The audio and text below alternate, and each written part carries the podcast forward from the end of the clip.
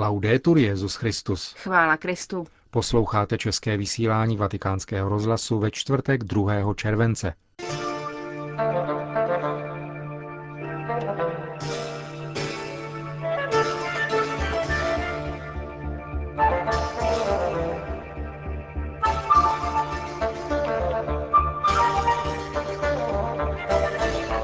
Vatikánský tajný archiv publikoval revidované a doplněné vydání procesních akt Galileo Galilei.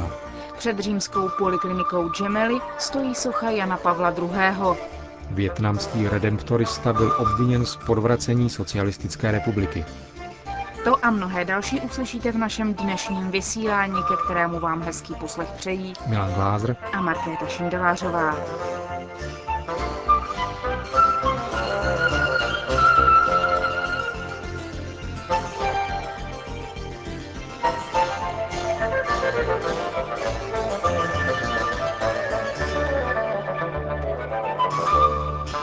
Zprávy Vatikánského rozhlasu.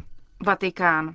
Ve vatikánském tiskovém středisku bylo dnes prezentováno nové vydání vatikánské dokumentace o procesu s Galileo Galileem. Sborník vyšel v redakci prefekta tajného vatikánského archivu monsignora Sergio Pagana. V jehož péči vyšlo i to předposlední vydání z roku devatenáct osmdesát čtyři, které předcházelo vyjádření papeže Jana Pavla druhého. K této otázce z roku devatenáct devadesát dva. Pro úplnost třeba říci, že předtím v letech osmnáct sedmdesát sedm až devatenáct deset vyšla další čtyři vydání těchto procesních akt. Monsignor Pagano říká o té poslední zveřejněné verzi, že je úplná a věrohodná, protože je věrná originálu nejen do posledního písmenka, ale i v tom, zdali je to písmenko psáno jako malé či velké. Někdo má za to, že by text byl čitelnější, kdyby věrnost originálu byla právě v tomto ohledu menší, ale monsignor Pagano vysvětluje, proč se při redakci tohoto vydání přiklonili k té rigoróznější variantě.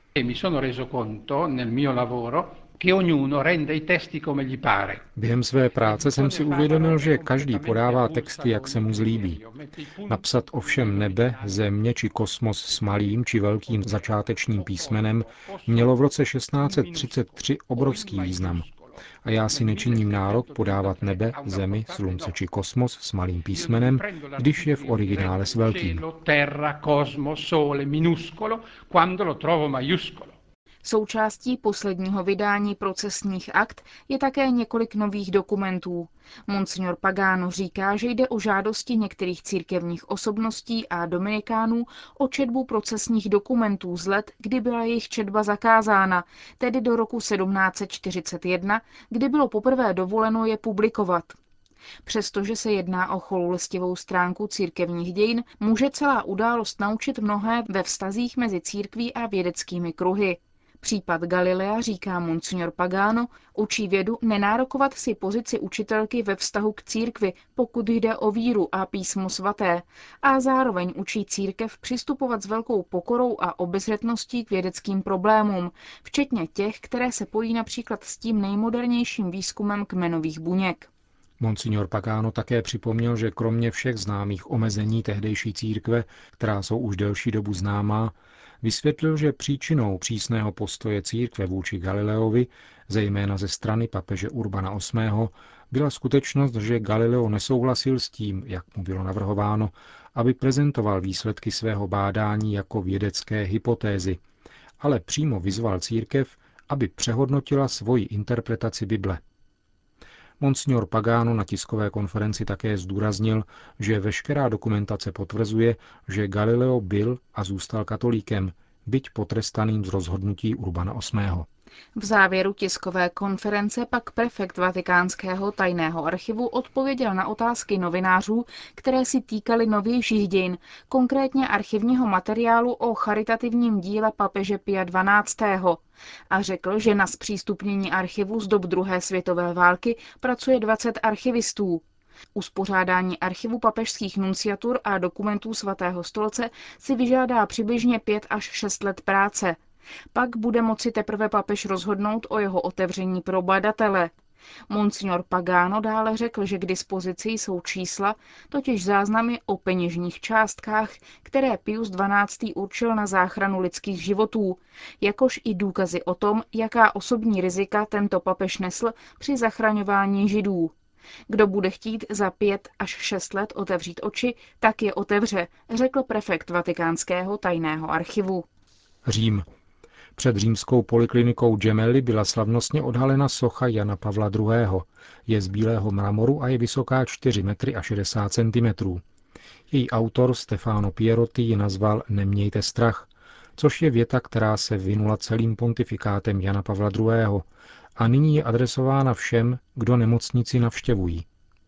Jak připomněl při slavnostní inauguraci krakovský arcibiskup kardinál Stanislav Dziwisz, bývalý osobní sekretář Jana Pavla druhého., předchůdce Benedikta šestnáctého v nemocnici Gemelli pobýval celkem devětkrát, strávil tu celkem sto padesát tři dní a dvacet jedna krát z jejich oken recitoval Anděl Páně. Vatikán, Jeruzalém. Aby křesťané na Blízkém východě mohli žít svou víru v plné svobodě a aby byly nástroji smíření a pokoje. To je hlavní modlitební úmysl Benedikta šestnáctého na červenec. Hovoří libanonský františkán z kláštera bičování v Jeruzalémě, otec Nažíb Ibrahim.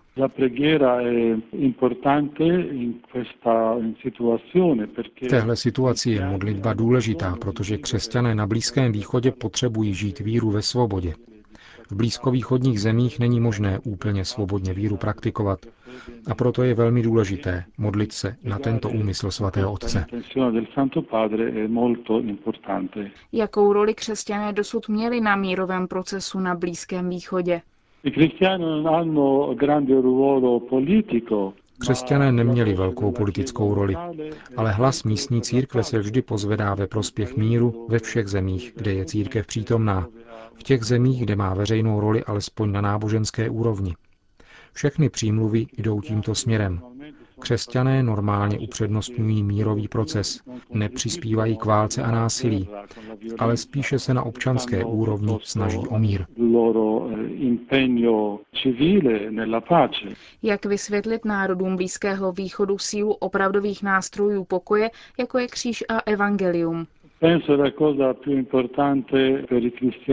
Myslím, že pro křesťany je nejdůležitější, aby mohli přispívat k míru a k náboženské svobodě a žít vlastní víru, vlastní křesťanskou identitu, vědomi si toho, že je nemůže nic oddělit od Kristovy lásky.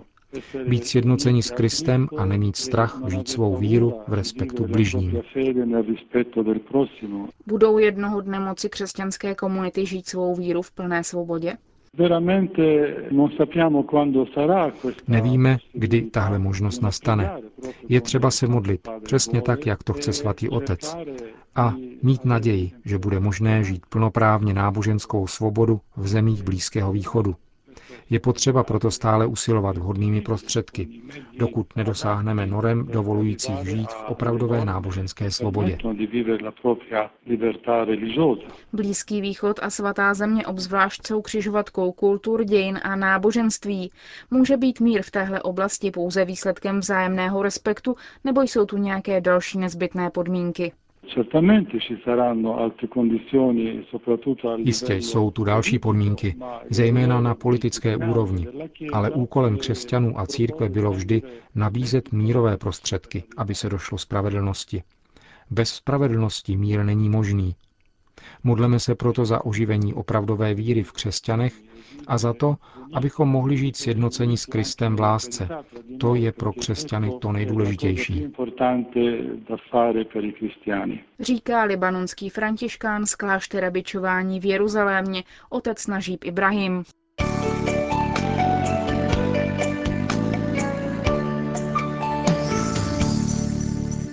Vietnam.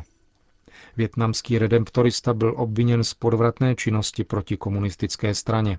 Otec Josef Le Quang byl obviněn na základě domovní prohlídky, při níž jeho počítači, jak praví oficiální sdělení, byly nalezeny podvratné materiály.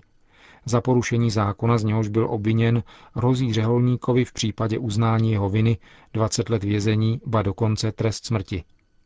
Na stránkách vietnamského denního tisku se objevily články, že otec Le Quang se přiznal ačkoliv on sám se od obvinění zcela distancuje a říká, že ve svém počítači měl pouze koncepty svých kázání a dokumenty kritizující ničení životního prostředí. Obviněný redemptorista je ve Vietnamu znám jako stoupenec hnutí na obranu života. Počátkem června byl zadržen na letišti, když se vracel ze zahraničí. Kněz je také dlouholetým bojovníkem za právo na svobodu slova. Indie. Návrh na změnu indických zákonů ohledně homosexuality vyvolal odpor představitelů různých náboženství. Stejné mínění vyjádřili hinduisté, křesťané i muslimové. V Indii dosud platí zákon z roku osmnáct set šedesát, který postihuje nepřirozené tělesné styky, včetně homosexuálních, trestem až deset let vězení. Tento zákon přestal dnes platit ve státě New Delhi, kde hlavní soud rozhodl o zrušení trestního postihu za homosexuální akty. Zbývá však ještě možnost odvolat se k nejvyššímu indickému soudu. Purošatam Narain Singh ze Světové hinduistické rady reagoval prohlášením, ve kterém připomněl, že sexuální relace mezi osobami téhož pohlaví neodpovídají kultuře a tradici početně nejsilnějšího náboženství v Indii. Tyto relace byly v Indii vždy pokládány za neslušné. Podobné námitky proti depenalizaci vyjádřili muslimové. Generální sekretář katolického laického fóra z Bombaje se omezil na připomínku, že změna zákona může vést k většímu rozšíření homosexuality, což může způsobit šíření epidemie AIDS, říká Joseph Dias. Téměř devadesát procent z celkem dvou a půl milionu Indů nakažených virem H I V jsou totiž právě homosexuálové. Tiskový mluvčí indických biskupů poznamenal, že homosexuální relace odporují přirozenému zákonu a sociálním závazkům člověka. Církev se ovšem nedožaduje trestního postihu homosexuálů, řekl otec Babu Joseph.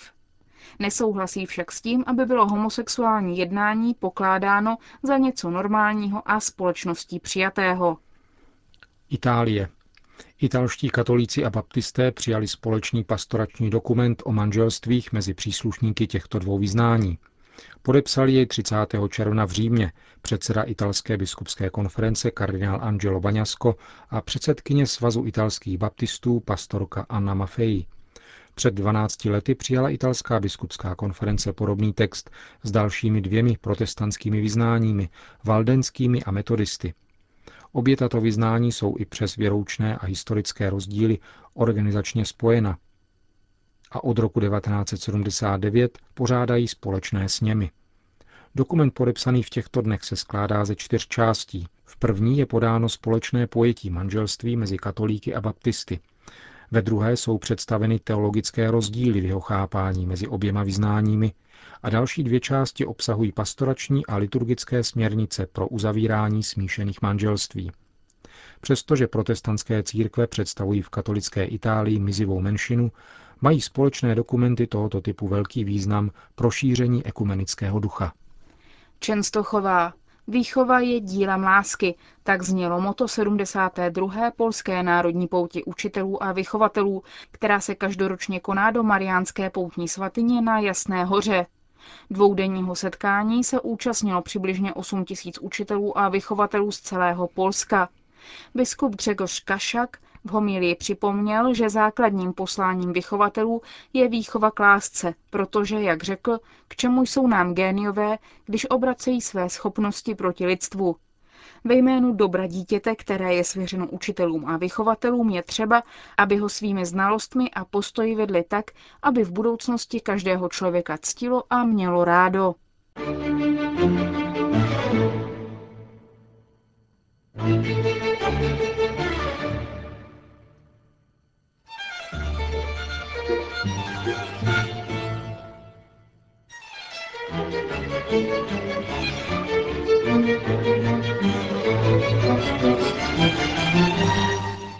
Končíme české vysílání Vatikánského rozhlasu.